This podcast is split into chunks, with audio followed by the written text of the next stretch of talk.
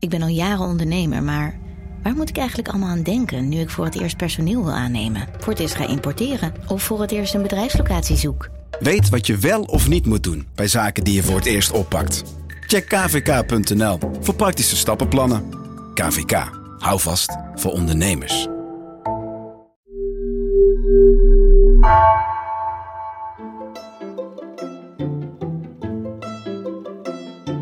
Welkom. Wij zijn Onbehaarde Apen.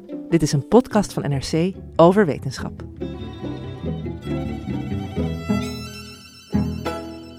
Het land dat we zagen was heel hoog.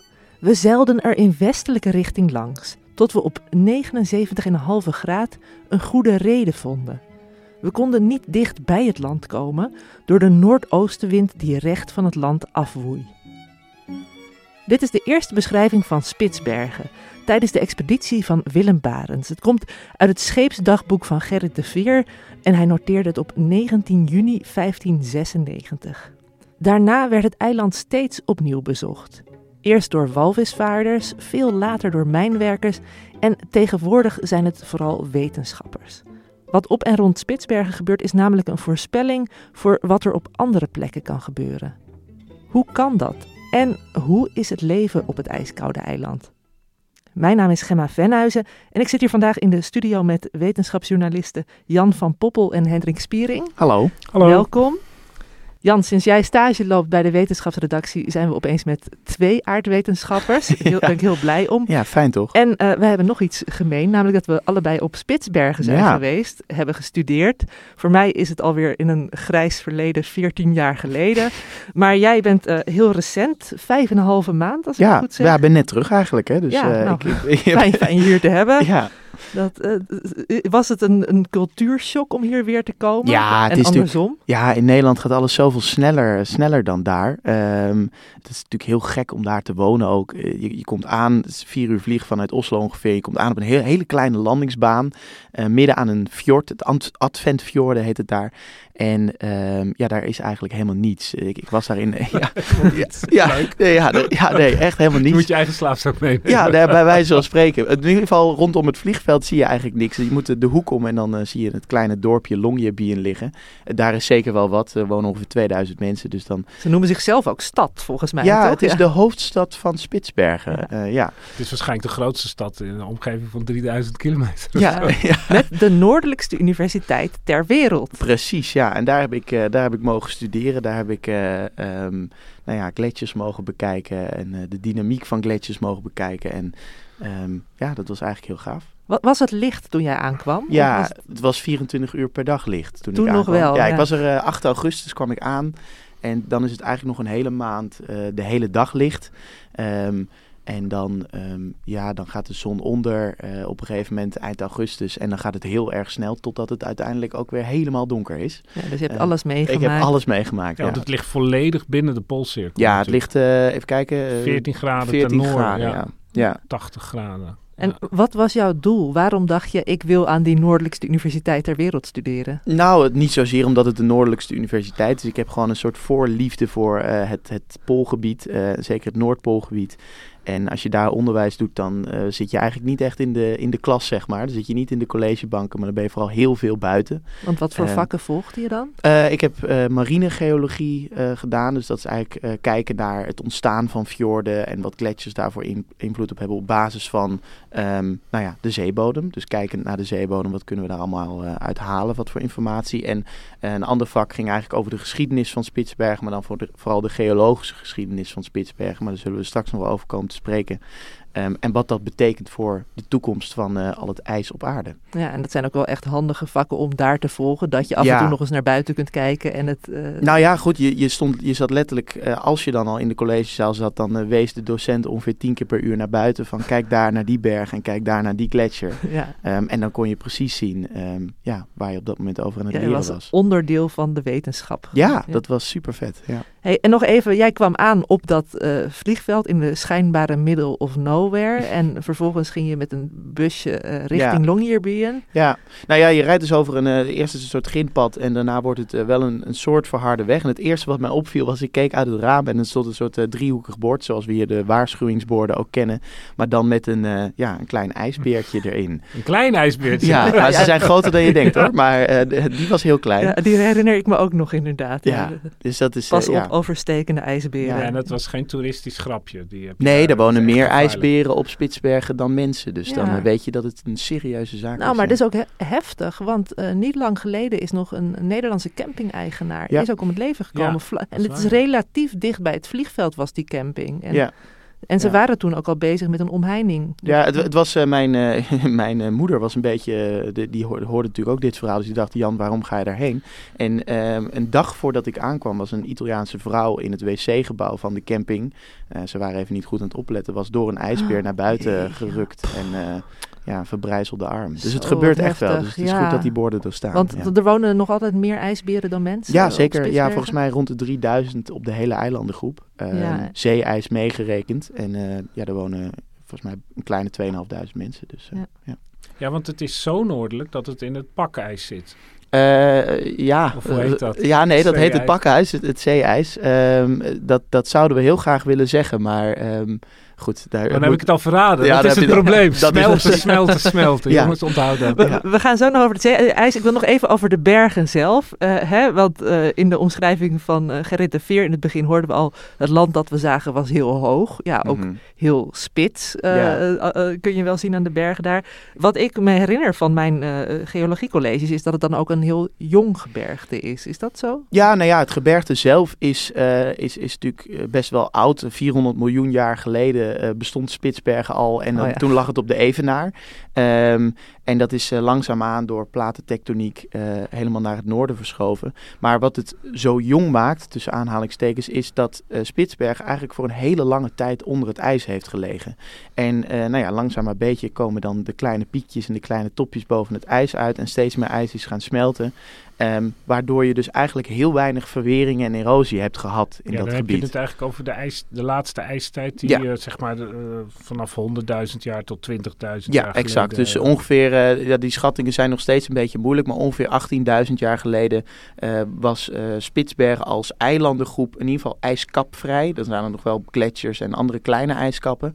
Ehm, maar goed, daar, en, en dat 18.000 jaar is op een geologische tijdschaal helemaal niets. Ja. Dus, eh, En waar andere gebergten door de tand des tijds gewoon steeds vlakker en minder scherp worden, is Ja. dat dus bij Spitsbergen eigenlijk nee, nee, niet het is, gebeurd. eh, het is, nee, het is totaal eh, ja, onaangeraakt eigenlijk. Ja, zo kon het dus dat Barends en zijn mannen die hele eh, hoge spitse bergen zagen. Want hoe ging die ontdekking eigenlijk in zijn werk, Hendrik? Nou, het, ehm, het, er was zeg maar in het, in het ehm, Noors heet het Svalbard. En dat is eigenlijk de internationale naam. Ik geloof dat de Duitsers ook Spitsbergen Ja, die Zeggen. ook Spitsbergen. Ja. Maar, ehm, en Svalbard is een naam die in oude IJslandse documenten van eh, 1200 en wat later wel voorkomt. En het is altijd een beetje strijd. Is dat nou Spitsbergen? Want op het moment dat Spitsbergen ontdekt werd, zeiden die Noorden, oh, dat is Svalbard.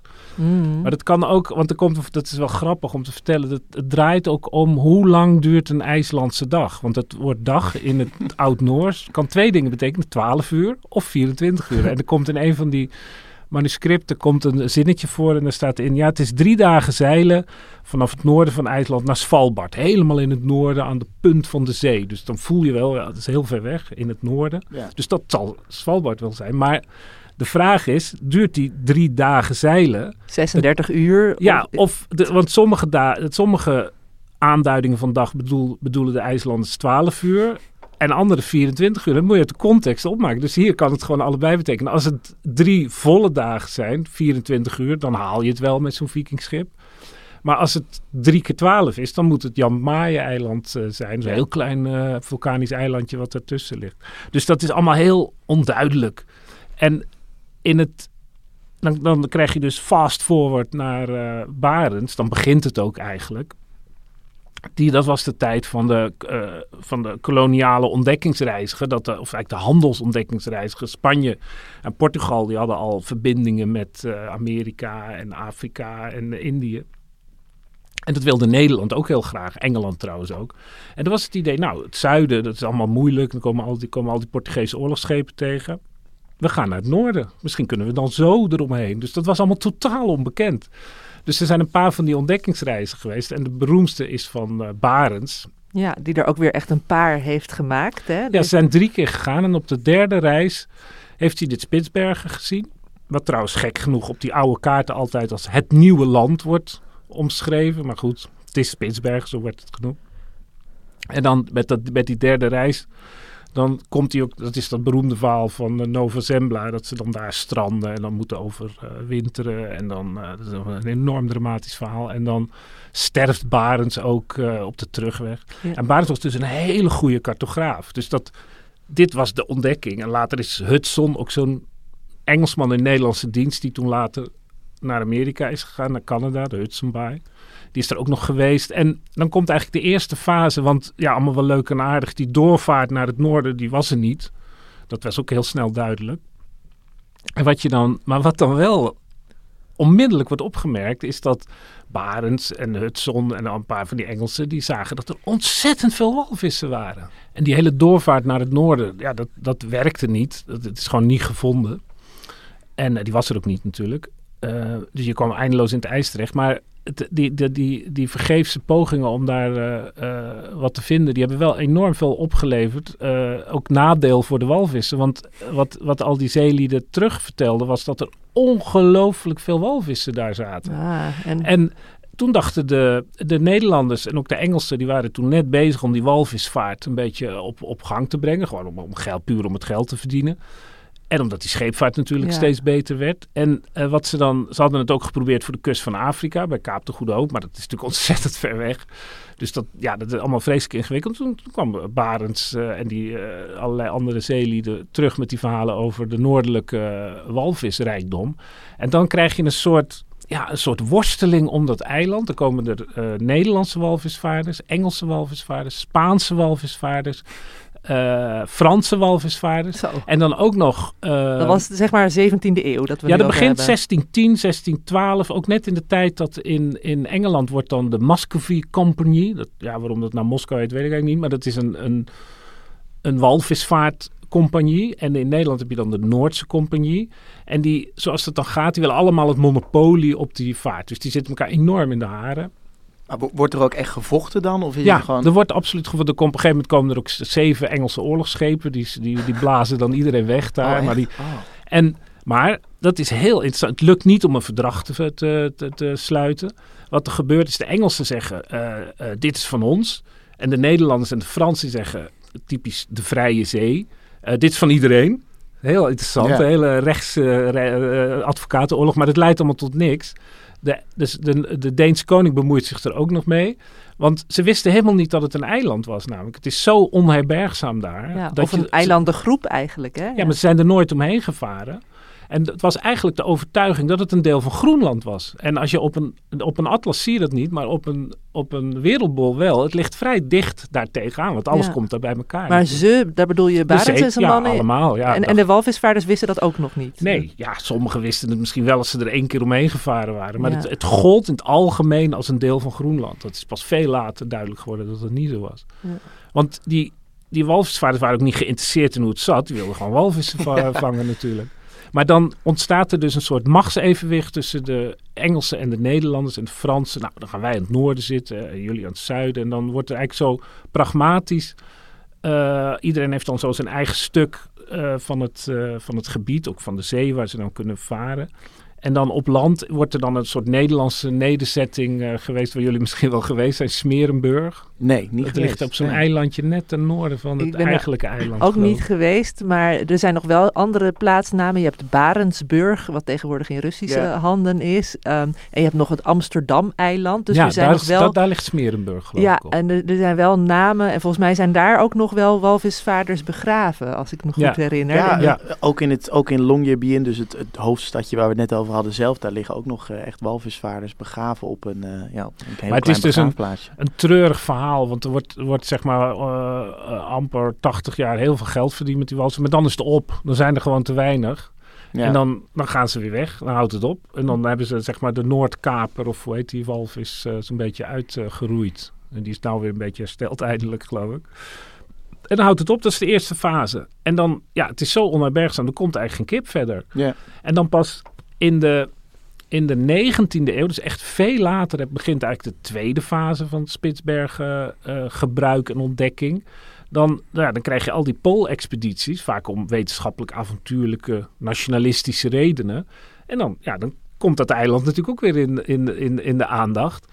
En dan eh, wordt er ook, dat was al wel bekend dat er kolen zat, maar dat, eh, dus steenkool, dus een, een delfstof. En dan eind 19e eeuw, ik geloof dat in 1899 voor het eerst echt een industriële hoeveelheid kolen daar gewonnen wordt en naar het, eh, Door wie? volgens mij door Noren. Oh ja, want de- eigenlijk de Nederlanders die hadden dus eerst Smerenburg gevestigd en toen de, de, de walvis eh ja, dagen zijn ze nooit meer terug geweest. dachten ze wat hebben we hier Ja. nog te Ja. zoeken. En toen kwamen de Noren. Ja, want het, omdat ze altijd dachten dat het onderdeel van Groenland was. En dat was weer van Denemarken. Ja. En Denemarken en Noorwegen waren toen nog verbonden. Ingewikkeld staatkundig verhaal. Maar daardoor is er een claim van Noorwegen. Vanwege dat misplaatste verhaal. Dat het Groenland was weer Deens vanwege die vikingen die daar hadden gezeten. Allemaal ook een beetje fantasieclaims allemaal. Maar daardoor zaten die Noorden. En die zitten En- er ook dichtbij natuurlijk. En ze Dus- dachten, we hebben nog een oude naam liggen, Svalbard, Ja. dus die kunnen we weer gebruiken. Ja. Nog even eh, voor de goede orde, de hele eilandengroep tegenwoordig wordt Svalbard genoemd. En dan het hoofdeiland waar jij ook op hebt gezeten, Jan. Dat is Spitsbergen. Dat is Spitsbergen, Ja, en dan ja. heb je nog twee andere grote eilanden, Noord-Auslandet en eh Edgeja.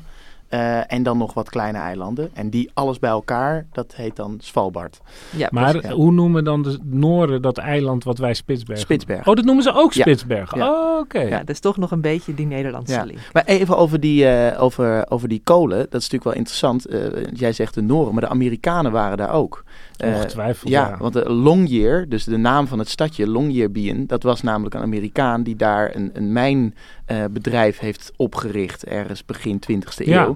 En daarom is de naam van het dorp Ah, dus. Longyearbyen. Eh, Maar dat is een Amerikaan, dat is een Noorse Amerikaan. Ja. ongetwijfeld. Ja, nou ja, volgens, ja, weet ik eigenlijk niet. Oh. zou kunnen, maar het was in ieder geval... Longyear past ook wel weer mooi bij de lange dagen Ja. van Spitsbergen. Maar goed, dat is precies wat er gebeurt. En dan herhaalt zich eigenlijk weer de, de Wild West-achtige toestand die je ook met die, eh, Ja. met die eh, walvisvaart had. Want ja, het was een land eigenlijk zonder statuut. Het was, iets dat, ja, het was een omstreden gebied eigenlijk. De Noorden zeiden wel, maar ja, niemand trok zich er verder wat aan. Het was ook zo afgelegen. En eh, dan, dan wil Noorwegen wil orde scheppen. En dan zie je dus dat, dat, eh, dat de wereld wel beter georganiseerd is dan, eh, dan eh, in de 17e eeuw. Dan wordt er uiteindelijk in 1920 als onderdeel van de vredesonderhandelingen in Versailles, in de Eerste Wereldoorlog, einde van de Eerste Wereldoorlog, wordt er een verdrag gesloten wat vrij uniek is, namelijk dat het, on, dat het onderdeel van het Koninkrijk eh, Noorwegen is, maar dat het in feite vrij gebied is. Het staat helemaal onder beheer van Noorwegen, maar Noorwegen is verplicht om iedereen toe te laten. En- het grappige is dat inmiddels in 1920, de hele Eerste Wereldoorlog er doorheen eh, tussendoor gelopen, waren er alleen nog maar Russen en Nooren die Ja. daar eh, Ah. zaten om mijn gebied. En het, het grappige is ook, of grappige, dat de Russen waren inmiddels Sovjets geworden. Hmm. En die, die deden helemaal niet mee, want die werden als regering helemaal niet erkend. Alleen dat verdrag, dat gaf het aan iedereen, dus ook aan de Sovjets. Ja, dus dat- was er niet erkend. Pas in 1934 is dat allemaal rechtgetrokken, want toen werd de Sovjet-Unie erkend door Noorwegen. Maar, dat goed, was dus destijds eigenlijk de rest, hè, eh, eh, de rest was gewoon al weg. Het was dus al ruim een eeuw in Russische en Noorse handen. Nou, die hadden daar gewoon een, Ja. een, een, een, een, een dorp gevestigd. En er woonden mijnwerkers en die, Ja. die verbouwden dat. En Nog- na de Tweede Wereldoorlog werd ook dat Russische gedeelte, wat dus onder Noors bestuur viel, maar ja, ze waren natuurlijk redelijk autonoom.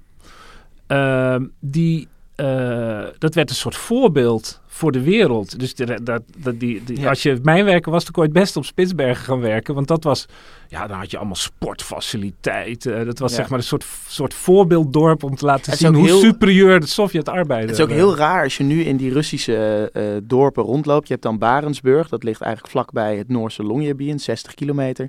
En aan de andere kant van het grote fjord, eh, dat is ongeveer 100 kilometer varen, dan, eh, of 100 kilometer, 80, zoiets. Dan kom je bij eh, Pyramide en dat was eigenlijk het centrum centrum van, van de kolenhandel van de Sovjet-Unie. En eh, daar zie je dus allerlei verlaten gebouwen die daar staan. Gigantisch gebouw. Gigantische sporthallen. Ja. ehm, drie standbeelden van, eh, van Lenin Ja. nog. oh ja, in echt- Warensburg heb je daar ook nog eentje. Ja, Ja, dus het is echt eh, het vrij megalomaan project was dat. maar maar daar. piramide is nu echt door de ijsberen overgenomen. Zeg Ja, maar. daar wonen nog, eh, volgens mij wonen daar op, op jaarbasis een, tien mensen. Ehm, overigens ook Russen. Eh, en die, die leiden daar dan eh, nou ja, tours voor toeristen en dat soort dingen. Is die, die mijnfase eigenlijk nog altijd bezig? Worden er nog kolen gewonnen op dit moment? Ja, ja niet op grote schaal, eh, zoals, zoals Hendrik het net beschreef. Het, er is nog één mijn open, Gruve 7. En die, die, daar wordt eigenlijk alleen gemijnd voor het dorp zelf. Dus in principe is die grote Ja, dat is mijnfase... voorbij dus. ja, Ja. is eigenlijk voorbij. Nee, want Ja. eigenlijk kwam er afgelopen eeuw dan weer na die, die eh, ontdekking door Barends en dan de, de, de walvisvaardersfase en de mijnfase, kwam er een nieuwe fase. Ja, want nu- Ja. Nu zijn de, de walvisvaarders, die zijn goddank eh, alleen nog maar als graf te vinden. En de, die mijnwerkers zijn alleen maar voor lokaal. Dus ja, wat zit er nu? 2000 wetenschappers. Dus we hebben een totaal nieuwe, nieuwe... En heel veel toeristen natuurlijk. Ja. Die, die blijven maar heel kort. Dus dat is de nieuwe fase. Dus eh, ja. Ik ben eh, toevallig op dit moment een eh, logboek aan het lezen, ook van de Nederlandse Spitsbergen-expeditie uit 1968-1969. Ehm, dat, dat is onder andere door een bevriende bioloog geschreven. Er waren namelijk toen vier studenten die op Etjeøya overwinterden. Hè? Dus een van die eilanden die jij net noemde, Ja, Jan. ja. En dat was eigenlijk het, het eerste grootschalige ijsberenonderzoek op Spitsbergen. En eh, ja, zij, moesten dus gewoon alles heel goed eh, monitoren, de ijsberen goed, eh, het gedrag van de ijsberen ook vastleggen. En ze hebben dat heel nauwgezet bijgehouden in het boek. En het is wel leuk, want die expeditie die heeft eigenlijk ook weer de basis gelegd voor recente Nederlandse wetenschappelijke expedities. Je hebt nu eens in de paar jaar wordt de CEES-expeditie Ja. eh, gedaan, waar Ja, dan wetenschappers en dat is een toeristen afkorting of zo. ja, de Scientific Expedition Etjeøya Spitsbergen. Ah. Of, Ah, ja. of. Ja, Etjeu- dat maakt dan niet nee. uit natuurlijk. Etjeøya Spitsbergen. En eh, ja, dus eigenlijk, hè, dat weet ik in ieder geval van de Nederlandse expedities. Er waren zelfs in de jaren zeventig zijn er ook nog weer Nederlandse studenten geweest die werden gesponsord door NRC. En toen eh, officieus één berg de Oh, NRC-berg hebben genoemd, 50 jaar geleden. Het klinkt als een legendarisch Ja. verhaal, eerlijk gezegd. Maar ze weten niet meer waar die berg Nee. precies ligt. dat is typisch voor. Ja. Ja. Ze hadden geen, eh, geen GPS-coördinaten. Misschien Ja. had jij eigenlijk nu tijdens je verblijf Oh, ergens een ja. vlaggetje met het NRC Dat ik nog even ingezet was. onbehaarde Apenberg, dat zou leuk Dat zou leuk zijn, ja. Nou, mocht er iemand van de luisteraars toevallig naar Spitsbergen gaan binnenkort. Uh, goed, we hebben dus die, die wetenschappelijke expedities, wetenschappelijk onderzoek in het algemeen. Want niet voor niets is de universiteit daar nu. Ja, nee, ja, daar zit, een, zit natuurlijk een, eh, nou ja, een enorme universiteit. Het is eigenlijk best wel een groot gebouw eh, voor, eh, voor het dorp wat je ziet. Ik bedoel, de huizen zijn allemaal vrij compact en klein, maar de, het onderzoekscentrum is echt best wel groot. Ehm, ik woonde daar in, in twee gebouwen aan, ehm, aan, de, aan de rivier en daar woonden volgens mij, nou ja, 150 studenten ongeveer. Oh, ja. Dus dat is toch echt wel veel. Ja, echt- ik woonde nog in de oude militaire barakken, helemaal Ja. buiten het dorp. Maar ja, die, zijn nu verlaten door, eh, door, nou ja, door eh, ehm, eh, lawinegevaar. Dus daar mag je niet meer wonen in principe. Ehm, maar goed, dus ze hebben een nieuwe gebouw gewo- eh, gebouwd. En eh, ja, daar wonen dus 150 ehm, studenten. En het is ook wel, in ik, ik snap die vraag heel goed van, ja, zijn er best wel veel. Klinkt ook als heel veel. Waarom is dat nou nodig?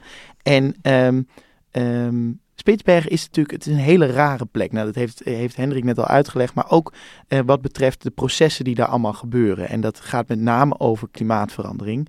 Ehm, wat je daar ziet is dat de temperatuur is daar, ehm, ligt een beetje aan waar je zit, maar 5 tot 6 graden gestegen sinds de industriële revolutie.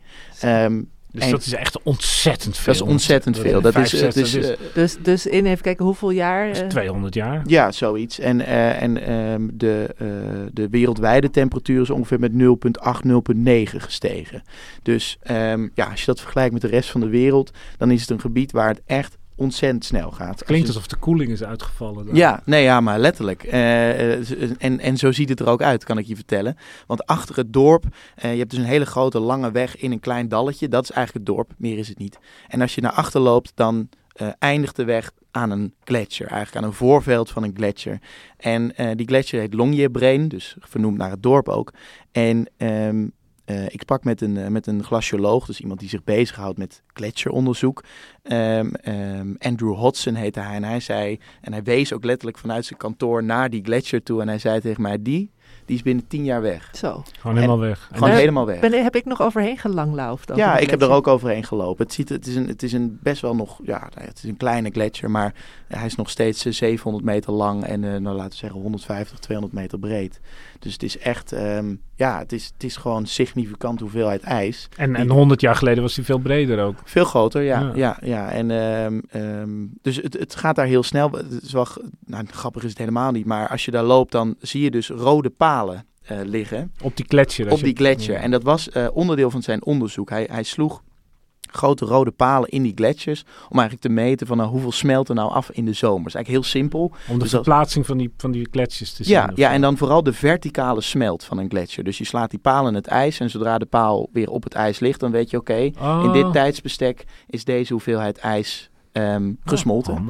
Ehm, eh, en normaal gesproken Geavanceerde ja, onderzoekstechniek. hele, hele geavanceerde onderzoekstechnieken. Ehm, maar goed, dit gebeurde dus in de zomer, dus in, in de maanden juli en augustus. En hij, hij was dat aan het doen op een gegeven moment op een woensdagmiddag. En ehm, wij liepen op zondag, eh, gingen wij een, een, een wandeling doen in de, in de buurt. As one does. Ja, ja je, meer kun je niet. Dus eh, ehm, dan ga je maar de natuur in. Het is prachtig natuurlijk. Maar op een gegeven moment zagen we die rode palen die hij op woensdag erin had geslagen, zagen we plat op het Dus was al een halve meter smelt. Halve meter, drie meter. Oh, zo diep gaat hij? Jee. Ja, drie meter smelt in, in een paar dagen tijd. Zo. Oh, wat Ehm, absurd. hè? Dus het gaat echt ontzettend snel. En dat is ook de reden dat er daar op, eh, op, op Spitsbergen eh, zoveel onderzoek naar gedaan Het is een wordt. paradijs voor klimaatonderzoekers. Nou ja, eh, of de hel, ja. Ja, of- het is eigenlijk dat, eh, en dus kunnen we die derde fase misschien wel zo aanduiden, dat eh, Spitsbergen een soort van weer herontdekt is door of ondanks eh, klimaatverandering. Ehm, want ehm, ja, dat is toch de reden dat er nu zoveel onderzoek gedaan wordt. Ehm, en, en wat eigenlijk de, de grootste take-home message was van mijn tijd daar, het smelt daar niet simpelweg omdat het warmer wordt. Het is Dus En niet- dat zou je denken, ja, het wordt warmer. ja. Niet, die, niet alleen die vijf graden. Nee, kijk, dat is natuurlijk een, een, een, eh, een eh, driver, zoals dat dan eh, heel mooi in het, in het Engels heet, eh, voor allerlei processen die invloed hebben op gletsjers daar op die hele eilandengroep. En ehm, ehm, misschien is het wel gewoon handig om een soort van eh, een soort route te bepalen door die processen heen. Ja, ja Eh, dat was even allemaal langs gaan. Ja, Want- dat is even langs gaan. Want het, is- het is natuurlijk heel complex hoe klimaatverandering Ja, want eigenlijk het werkt. is, het is wel goed om even, even aan te duiden dat, kijk, je denkt die gletsjers smelten omdat het koud is. Of omdat het warm wordt. En dat Ja. is natuurlijk ook zo. Als Ja. het niet warmer werd, dan zouden die gletsjers niet smelten. Maar het is een beetje... Je hebt twee sneeuwpoppen, die staan allebei in de tuin eh, bij mensen. Mm. En de ene is al gesmolten en de ander niet. Ja, Waarom? wat is het dat? verschil? De ene staat Ja. misschien in de schaduw of in Ja. de koude wind of Oh, whatever. Dan ga ik nog heel even weer een klein citaat uit eh, Gerrit de Ja? Veers dagboek eh, doen. Want die zei ook al, Spitsbergen, hè, dus rond de 80 graden noorderbre noorderbreedte, schreef hij over... Ten slotte zij opgemerkt dat op dit land, waarvan wij denken dat dit een deel van Groenland is, gras en struiken groeien en grasetende dieren leven. Terwijl op Nova Zembla, dat op 76 graden noorderbreedte ligt en dus 4 graden verder van de Noordpool af, niets groeit en alleen vleesetende dieren leven. Dus het was toen ook al wel... Maar precies deze observatie is eigenlijk het begin van al die processen. Want dat klinkt natuurlijk heel vreemd. Ehm, de, afgelopen zomer was de CEES-expeditie waar je het net over had naar Spitsbergen. En ehm, er waren eh, verslaggevers mee en die stonden in een t-shirt op tv te vertellen over hoe snel klimaatverandering ging. Ehm, in een grasveld, bijna op de Noordpool, ongeveer duizend kilometer ervan af. En dat is natuurlijk heel gek. Zo, dat klinkt ook heel vreemd voor mensen.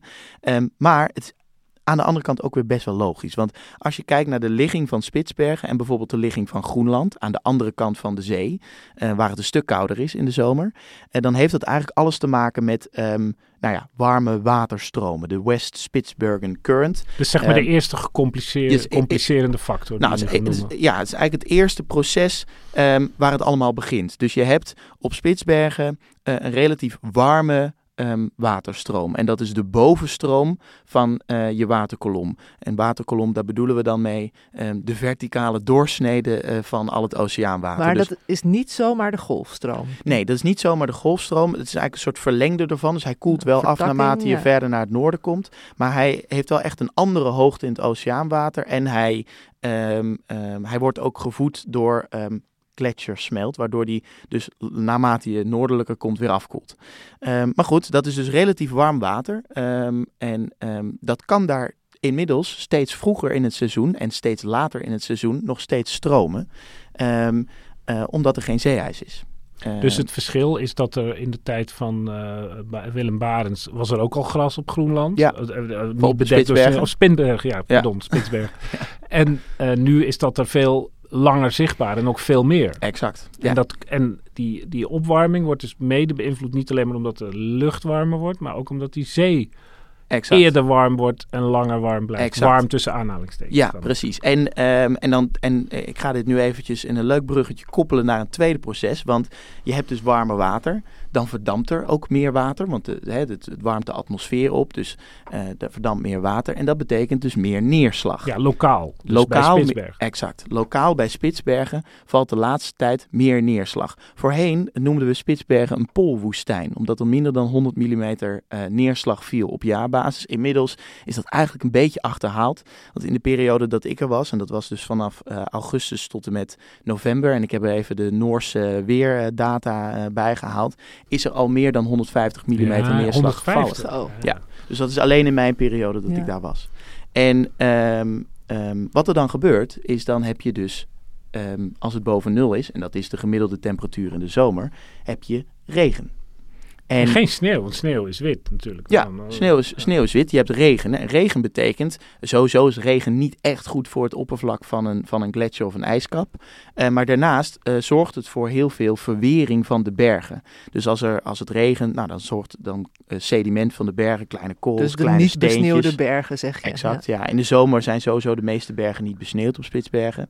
Um, maar daar komen we zo op, want dat is het derde complexe oh, proces. Nee, we gaan niet op de zaken vooruitlopen. Ja. ja, ja, ja, maar, maar dan, dan, valt er dus heel veel sediment stroomt van die bergen op die gletsjers. Dat neemt kleine steentjes, kleine korreltjes zand mee. Um, en dat zorgt voor een lager albedo op het ijsoppervlak. Ah, albedo is een van mijn lievelingswoorden die ik uit mijn studie heb onthouden. En dat gaat dus echt over de reflectiviteit ja. van lichte oppervlak. Exact, hè? precies. Dus... Ja, dus als je een ijsoppervlak hebt, dus heel wit of een beetje blauwig, um, dat reflecteert dus een heel groot uh, deel van het zonlicht. Ja, en ook, uh, ook de warmte dus. Ook de warmte. Dus die, die warmte wordt eigenlijk niet opgenomen door het ijsoppervlak. Um, zodra het donkerder wordt, dan absorbeert het meer warmte. Uh, en dan straalt het meer langgolvige straling uit, zoals dat dan heet. Maar goed, dan absorbeert het dus meer warmte, waardoor die gletsjer warmer wordt ja. en dus harder smelt. En dat komt omdat dan dus door uh, verwering van de bergen stroomt er meer zand en ja. uh, korreltjes en van alles en nog ja. wat op die gletsjer. Exact. Ja, dus het komt gewoon op die gletsjer terecht. Ook door de wind natuurlijk. Ja, door, het zijn allerlei processen die daar een rol in spelen. Um, en dan heb je dus... Uh, dan wordt die donkerder. Wordt die donkerder, ja. smelt die sneller. Dit is ook wat hè, bij andere gletsjers... Ik weet nog dat ze volgens mij in Zwitserland of zo... zelfs een keer een experiment met een vliesdeken ja. hebben gedaan. Ook om het ijs te beschermen. Want uh, op, op, meer plekken in de wereld zie je dit albedo-effect. En dat is dus een soort versnellingseffect. Want... Uh, het, is, het wordt warmer, maar omdat het... Uh, ik ga nu even die factoren ja, langs, ja. Dus waar we nu zijn. Het wordt warmer, daardoor wordt natuurlijk die golfstroom ook iets warmer die daar aankomt. Ja. Dus niet de echte golfstroom, maar die, die, die oceaanstroming met dat warme water. En daardoor verdampt het. Dus er wordt, zijn allemaal... En dan valt er weer meer regen, dan wordt de albedo. En dus Ja. het, het Ja. is allemaal versterking op versterking Positieve eigenlijk. Dus feedback. We hebben eigenlijk twee eh, eh, processen gehad. Hè? Dus eh, nou ja, we, we hebben de basis van opwarming. Dan hebben we warmere golfstromen, waardoor er meer neerslag valt. eerste complicatie. Dat is eerste complicatie. Tweede complicatie, daardoor heb je meer verwering, meer erosie, waardoor, er, waardoor het albedo op gletsjers lager wordt. Dan komt nu de derde. Want ehm, door een hogere temperatuur, en ehm, eh, ik, ik, had, ik zat even te kijken op eh, diezelfde Noorse weerwebsite, zij monitoren ook het zeeijs op, op Spitsbergen en hoe dik dat is. En het, het vorige laagste record, als we het even zo moeten noemen, was 2012. Toen was eigenlijk ehm, het record van zo weinig zeeijs hadden we nog nooit gezien. Want En- even voor de goede orde. Spitsbergen wordt ingesloten Ja. door het pool. Maar eh, helemaal in de winter? Of? Tot 2006 eh, helemaal. En daarna is er eigenlijk nooit meer eh, zeeijs in de westelijke kant van Spitsbergen gezien. Nog wel aan de oostelijke en de noordelijke kant. Ehm, maar nu zien we het daar ook niet meer. En zeeijs, daar kan je dus overheen lopen. Ja, in Dus principe wel. Niet ongevaarlijk. Ja, ik ben met een sneeuwscooter er toen nog overheen Ja. gegaan, maar dat was toen al spannend. Toen zeiden ze, ja, je mag niet stoppen, want dan zak je er doorheen. Ja. En prompt eh, vielen de jongen en eh, vi- viel de jongen bij wie ik achterop zat en ik eh, vielen om. Met Ja. ons, en toen waren we ook nog bang dat we er doorheen ja, zouden dat je er doorheen zou zakken. Ja. Ja, Maar dus, dat is wel onvoorstelbaar. Dat het dus eerst helemaal in het ijs ligt en Ja. nu dus niet, nooit meer eigenlijk. Nou ja, de- de- en, eh, dus, dus sinds 2006 niet meer aan de westelijke Ja. kant en nu ook niet meer aan de oostelijke kant. En dat zorgt eigenlijk voor iets heel interessants en eh, iets waar eh, veel klimaatwetenschappers voorheen ook nog niet zo over nagedacht hadden. Want het zeeijs werkt eigenlijk als een soort dekseltje voor de zee. Dus eh, als er zeeijs op de zee ligt, dan verdampt er niets. Hè, dus dan heb je geen, daar, daar is eigenlijk ja. niet echt interactie met de atmosfeer. Alleen als er geen zeeijs ligt, dan krijg je ineens verdamping van water vroeger in het seizoen, want er ligt nu al geen zeeijs. Nou, dan kan dus nu de verdamping beginnen. En dan heb je dus daardoor ook weer meer, eh, of mi- minder albedo-effect, dan meer sediment. Ja, precies. Je hebt sowieso minder albedo-effect van het zeeijs, maar eh, je hebt daardoor meer eh, verdamping en meer, eh, ehm, weer wederom dus meer neerslag. Dus er zijn eigenlijk al twee processen die, nou ja, eigenlijk een, een rol spelen op die neerslag, die dus eigenlijk, ja, funest is Ja. voor veel gletsjers ehm, op Spitsbergen. Ehm, dat is dus eigenlijk het derde complicerende eh, proces. Ja, dus je kan dan, want normaal zou je zeg maar, als je heel simpel denkt, dan kijk je naar die gletsjer en eh, die smelt dan wel of niet. Maar ehm, dat blijkt dus dat je dan ook naar het zeeijs moet kijken. Als, de, als dat zeeijs er nog is, dan smelten Ja. die gletsjers langzamer. Terwijl dat Ja. zeeijs bij wijze van spreken eh, 40 kilometer verderop ligt. Ja, precies. Dat heeft, dat heeft absoluut een effect op elkaar. En ehm, dan kom je eigenlijk ehm, ehm, bij, het, bij het vierde proces, of een algemeen feit eigenlijk van gletsjers op Spitsbergen, is dat ze vrij laag liggen. Ah, ja, dus als je inderdaad in de Alpen kijkt, ja, dan ben je op duizenden Exact. meters hoogte. Ja. En bijvoorbeeld Groenland, de ijskap op Groenland ligt ook gemiddeld op 2000 meter. Eh, Antarctica hetzelfde, ligt allemaal op enorme hoogtes. En hoe hoger je komt, hoe kouder het natuurlijk wordt in de atmosfeer. Dus dat is nog een soort proces wat die smelt kan tegenhouden. Maar dat is op Spitsbergen eigenlijk niet het geval. Eh, de gemiddelde gletsjer ligt daar eh, op zo'n 500 meter hoogte boven zeeniveau. Ja, Wat je en ook dat- verwacht binnen de- in het Poolgebied. Precies, dat het dat zo laag daar, koud ja. is natuurlijk. Ja. Ja, en, en daar hebben ze dus nu heel veel last van, die gletsjers. En daarom gaat die, eh, gaat die smelt daar zo snel.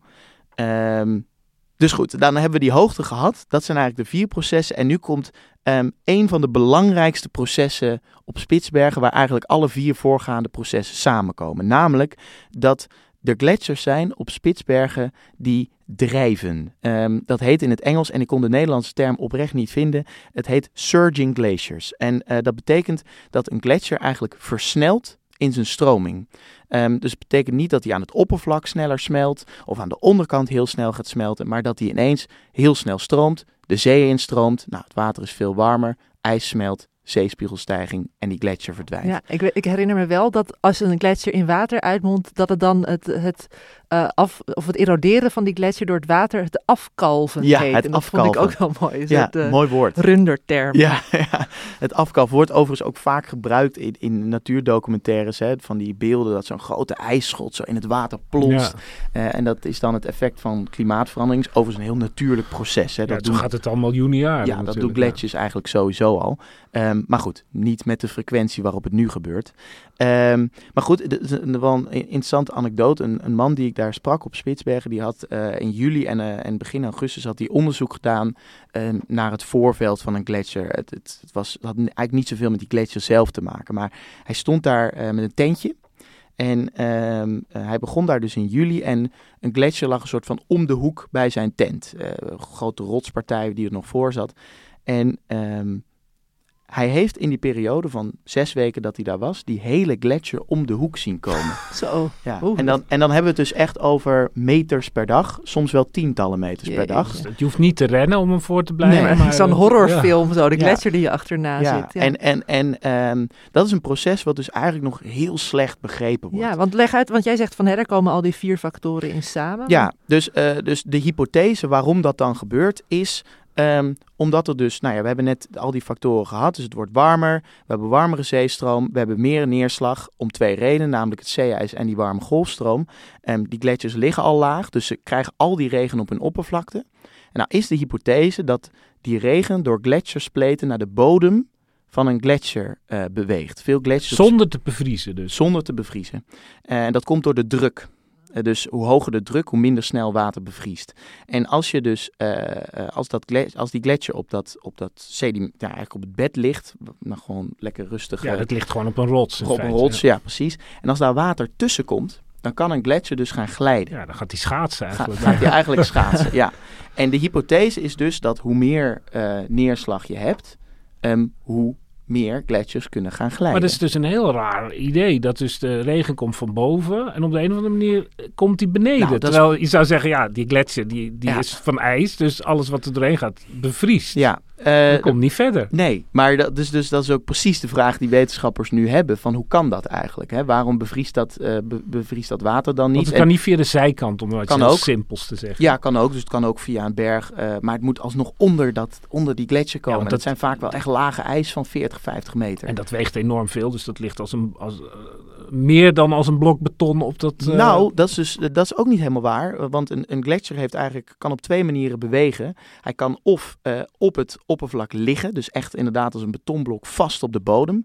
En dan vervormt eigenlijk de bovenkant van die gletsjer, omdat hij nou eenmaal druk van boven voelt en onderaan wegsmelt. Ja, een heel klein beetje elastisch is. Exact. Dus je kunt het vergelijken met een soort pak kaarten wat op elkaar ligt. En als je de bovenste kaart beweegt, dan beweegt de onderste kaart nog niet.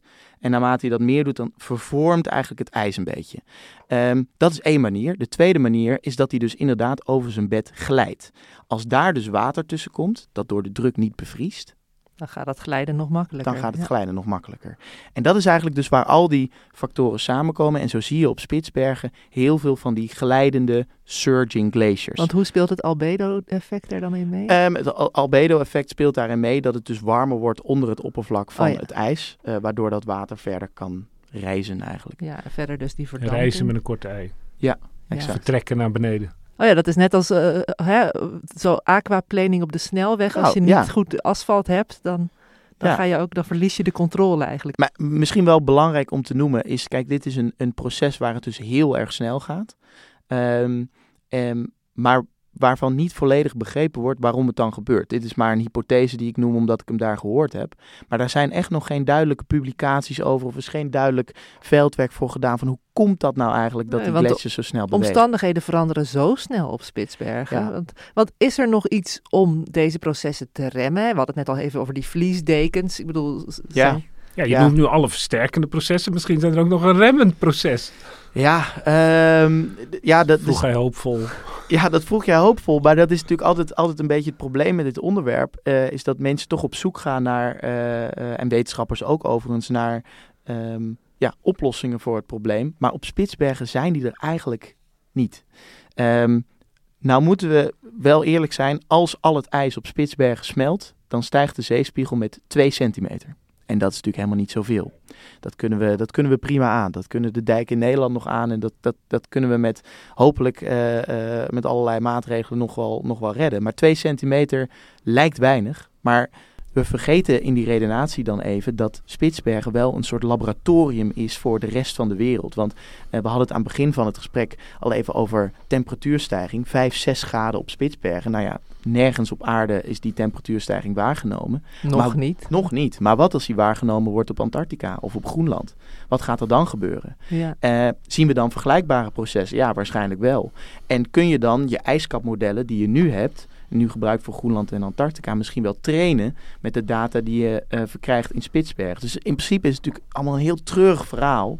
En Um, maar de processen zijn overal hetzelfde. Ja, maar wel interessant. Ja, Treurig, maar interessant. Dus je zou kunnen zeggen, van die complexe processen... waar, we op moeten letten van het verdwijnen van het zeeijs... en het warmer worden van de stromingen en uh, het albedo-effect... dat je soort van een, wake-up call haast zou kunnen zeggen... van oh jee, voor Spitsbergen is het nu misschien te laat, maar...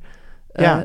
Ja, maar ook de voeding voor die modellen. Want ik herinner me dat er, uh, dat is nog steeds, dat het heel moeilijk is te, te in te schatten hoe snel nu die, uh, die smelt op Antarctica gaat. Ja. Om totaal andere omstandigheden natuurlijk. Maar die, dan, dan wordt er iets voorspeld en dat gebeurt dan weer niet. En dan, je, je ziet heel vaak vaak brengen wij het helemaal niet tot nieuws. Omdat, ja, dan is er weer een nieuw model wat dan wel of niet klopt. En dan een hoop verwarring van, oh, dus het smelt juist niet. Of het smelt juist sneller. Maar dat is vaak een soort discussie tussen modellen. Ja. Die geen van beide heel precies zijn dan. Nee, en, en, dan, en dan, hè, dus die, dan zou je kunnen zeggen, oké, die modellen uh, zijn dan nog niet slim genoeg. Maar dat komt vooral eigenlijk door het gebrek aan metingen. En Ja. in die zin kan uh, Spitsbergen daar natuurlijk wel echt aan bijdragen. Uh, Want er komt dus een, wolk daar- van metingen uit Spitsbergen iedere dag. Ja, en ook de komende tijd is natuurlijk de eerste, het eerste moment eh, ooit dat we eigenlijk smelt van gletsjers op zo'n korte eh, eh, tijdschaal kunnen onderzoeken. Eh, en dat maakt het, en dat klinkt heel cru, maar dat maakt het wel ontzettend interessant. Ja, het is natuurlijk ook een jonge wetenschap in feite. Ja, ja zeker. Hey, nog even terug naar, naar Spitsbergen en, en, en de situatie daar. Want dat smeltende zeeijs heeft natuurlijk ook gevolgen voor al die ijsberen waar we het eerder al even Ja. over hadden. Die komen ook steeds meer richting Longyearbyen nou. Mhm. Ja, er was, er was een, een, eh, een, een week ongeveer dat er een, een beer rondom het dorp liep. En dat je, dat je dan dus Uh-oh. echt, eh, ja, op, dan zag je op, eh, op Facebook kreeg je dan meldingen eh, van, eh, ehm, nou ja, van, de, van de overheid van Spitsbergen. Die dan zei, pas op en ga niet daarheen, ga niet daarheen, ga niet buiten. ehm, ja, het Ja, want norm- normaal mocht je alleen, wat ik me herinner, in de stad eh, zonder geweer en daarbuiten niet. En bij de supermarkt stond dan ook zo'n mooi bordje van eh, hier, hier kun je je geweer stallen. als Ja, je, je, even- had, je hebt lokkers, ja. Van Ja. Die, ja. Dat heb je, je altijd, als er 2000 ijsberen of 3000 op Spitsbergen zitten, dan, dan loopt er altijd wel één in de buurt natuurlijk. Maar waarom worden het er nu meer dan? Omdat ze niet weg kunnen? Of, of... Nou ja, ze kunnen hè, hun, hun, hun jaaggebied eigenlijk. Normaal als een ijsbeer dan eh, vanaf het zeeijs een eh, zeehond vangt, ja, dan, dan, dan is hij uit de buurt van mensen. Ik bedoel, het is niet dat ze van nature agressief zijn of, of, of mensen bewust willen opzoeken, maar ja, ze hebben wel voedsel nodig. Want dat zeeijs, wat dus eh, niet meer eh, op, aan alle kanten bij Spitsbergen ligt, dat is het jachtgebied van die eh, ijsberen. Ja. Die lopen gewoon over dat zeeijs. Ja. Gaten vinden ze zeezoogdieren. Ja, dus, dus hun voedselzoekmanier verandert. Ik denk die van de rendieren op Spitsbergen ook. Want dat was nog een zorg over hè, als je in plaats van sneeuw, als je dan regen hebt en dat gaat weer bevriezen, dat ze dan niet meer goed hun mos kunnen eten. Eh, ik weet niet of jij daar nog Ja, eh, wat nee, over hebt dat gehoord. was, dat was een heel groot probleem. Dat, we, dat op een gegeven moment had het gesneeuwd. En dat is eigenlijk prima voor rendieren. Want dan kunnen ze gewoon met hun snuit eh, nou ja, rustig het gras eten en de plantjes en het mos. Alleen ehm, eh, op een gegeven moment ging het smelten, ging het regenen en daarna weer vriezen. En dan ligt er dus een laag ijs over de vegetatie heen. En daar kunnen ze met hun snuit niet doorheen. Dus je zag ook echt eh, steeds meer dode Ja, rendieren zo. liggen als je dus in het weekend bijvoorbeeld Jee. naar buiten En ging. hadden ze een witte vacht? Want eh, eh, nog even één laatste Spitsbergen-anekdote van mij. Die heb ik misschien al eens verteld in de podcast. Eh, over de eerste keer dat ik op ijsbeerwacht stond tijdens een veldwerk, zag ik een witte stip in de verte. En toen zei ik polar bear, polar bear. En dat bleek een rendier in wintervacht te zijn. Ja. Maar nu, als er steeds minder sneeuw ligt in de winter en je hebt nog wel een witte vacht, ben je ook sneller prooi voor een ijsbeer. Als Eh, nou, in principe eh, is, is het rendier geen natuurlijke prooi voor, voor ijsberen. Dat Dus, gaat eh, snel, denk ik. Ja, dus, eh, dus eh, ze, ze jagen niet op elkaar. oh nee. Eh, of op elkaar. De ijsbeer jaagt niet op het rendier, moet ik zeggen. Ehm, maar eh, ik, ik heb ze wel, sommige wel met witte vacht gezien, maar dat was echt pas laat in het seizoen. oh, ja. Dus ze, de, de ze kleur- veranderen wel mee. Ja, ja, de- ja, ja. Ja, maar, maar jij zag dus wel, hè, die stervende rendieren, die stierven dus door voedseltekort eigenlijk. Dat- Ja, dat is natuurlijk altijd moeilijk te zeggen waardoor ze precies eh, sterven. Maar dat was wel, eh, dat, dat, dat werd wel verteld. En daar, daar hoorden we ook wel eh, over door onderzoekers die je dan in de pauze sprak. eh, dat ze zeiden, ja, ik was dit weekend weer aan het wandelen en we zagen er weer drie. Ja. Ehm, dus ja, dat is wel een probleem. Ja. Mag je als mens nog doodgaan op Spitsbergen? Ehm, Liever niet. Nee, Nou- want, want, want het, het was een tijd lang dat je als zwangere vrouw of als eh, bejaarde moest je dan naar het vasteland van Noorwegen. Ja. Omdat ze hadden dus geen eh, bejaardentehuis en dus ook geen verloskundige afdeling. Nee, dat moet nog steeds. Dus als je, volgens mij is het vier weken voor je uitteldatum, eh, moet je in principe naar het vasteland, dus naar Tromsø. Als zwangere, niet als, als bijna Nou, als zwangere, ja, nee, precies. Ehm, maar, eh, en in principe, eh, ja, dat is een beetje een anekdote dat je dus niet mag sterven op Spitsbergen. Ehm, dat wordt voorkomen door ervoor te zorgen dat mensen die met pensioen gaan bijvoorbeeld eh, terug worden gestuurd naar het vasteland van Noorwegen. Maar het is niet dat er in de wet staat dat je niet mag sterven. Nee. Bedoel, als het gebeurt, ja. Maar ja. Die, die, die, die walvisvaarders liggen er ook nog steeds. Maar het lastige is wel dat je niet zo heel diep kan graven. Dat je alleen oh, vanwege de permafrostbodem. Ja, ja, ja, dat, eh, ja, precies. Dat is ook weer een probleem. Ja. Maar dit is dus, het, officieel is het dus vrij toegankelijk voor iedereen. En niemand mag er weggestuurd worden. Maar de, de, de Noorse overheid heeft allerlei bepalingen. Dat je dus, je moet je, je eigen levensonderhoud voorzien. Het, eigenlijk al het werk is vanuit de Noorse overheid en een paar mijnbouwondernemingen. Je moet je eigen huis hebben.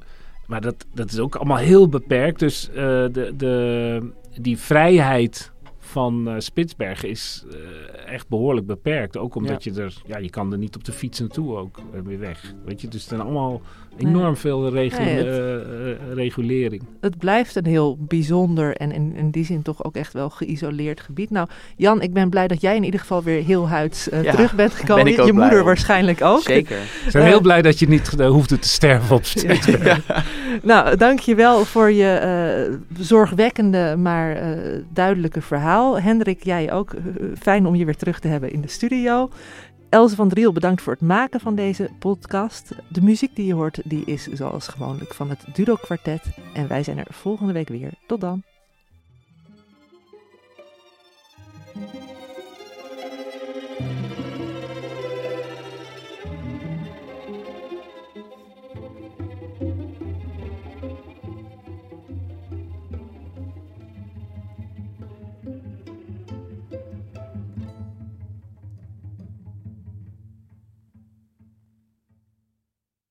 Technologie lijkt tegenwoordig het antwoord op iedere uitdaging. Bij PwC zien we dit anders. Als we de potentie van technologie willen benutten, kunnen we niet zonder een menselijk perspectief. Human-led, tech-powered noemen we dat. Ga naar pwc.nl.